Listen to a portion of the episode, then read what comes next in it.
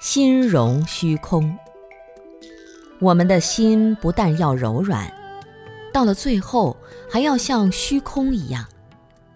水虽然柔软，但也是有形质的。你在水中划过，也有一定的阻力。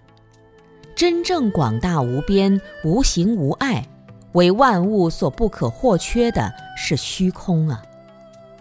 你一个小时不喝水没关系。但要是一个小时没有空气，早就死掉了。空气是看不见的，你想要伤害它都不可能。因此，空气比水更重要，更难得。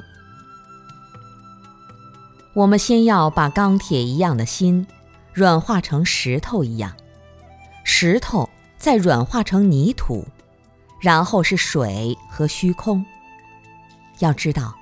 一个人的心越固执，他的障碍烦恼就越大；而如果心像虚空一样，就能够将障碍烦恼化解掉了。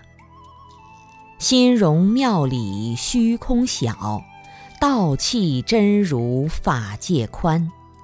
一个真正证得真如无我的人，他的内心像虚空一样宽广无边。